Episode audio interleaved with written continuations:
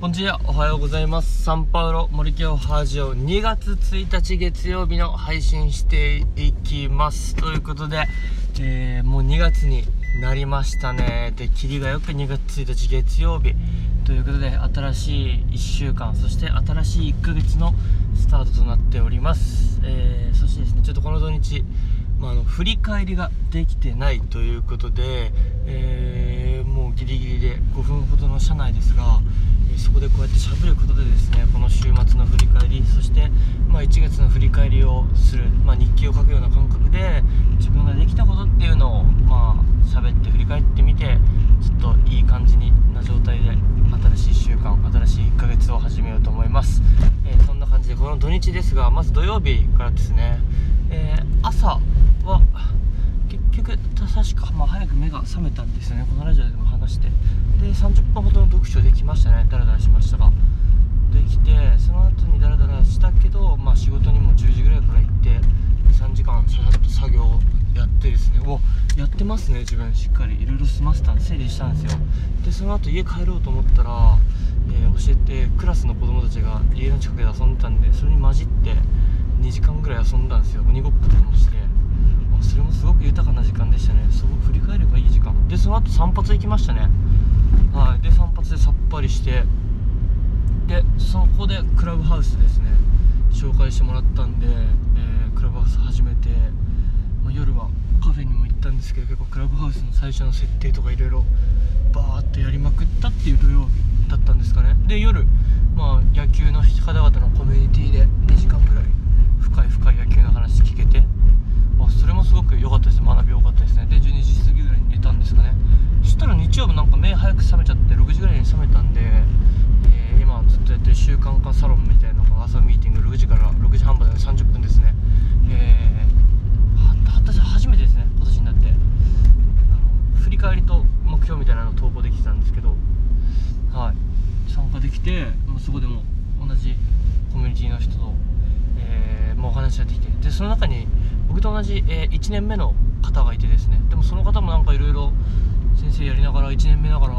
自分でなんか団体作ったりとかいろいろやってる人なんであやっぱまだまだ、ね、自分以上にいろんなことやってる人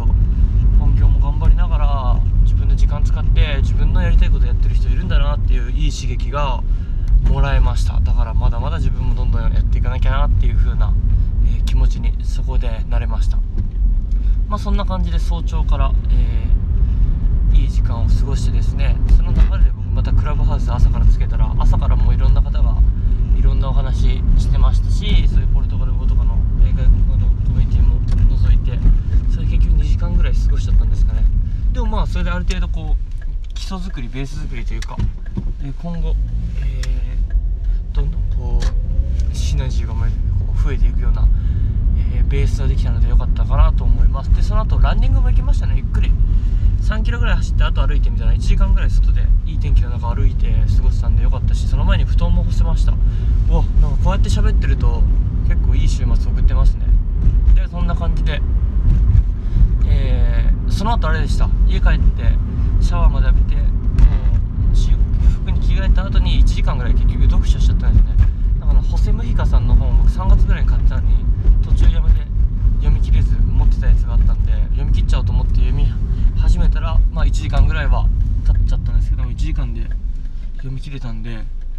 よかったです。はい。でなんかまた考えもこういろいろ深めれたというか週末に1冊本読めたっていう事実があるのはすごくいいですね。なんか自己肯定感上がるというか、まあ、そんな本も読めたし、えーその後午後からですね、まあ、軽くドライブもしましたドライブしてゆっくり海を海を眺めてマインドフルネスしたりとかも良かったですしその後か行きつけのカフェに行ってがっつり23時間手帳とか日記だけで自己内省をですねの時間取ろうと思ったんですがちょっと知り合いとかにも結構あって、まあ、おしゃべりとかがこう弾んでですねその時間は確保しきれずっていうのが唯一の後悔なんですがそこを、はい、月末なんでしっかり確保したいと思ってたんですが、まあ、こうやって今喋ってみるとできてることが多か多いのですごくいいことがですねまあ良かったのかなと思います。はい。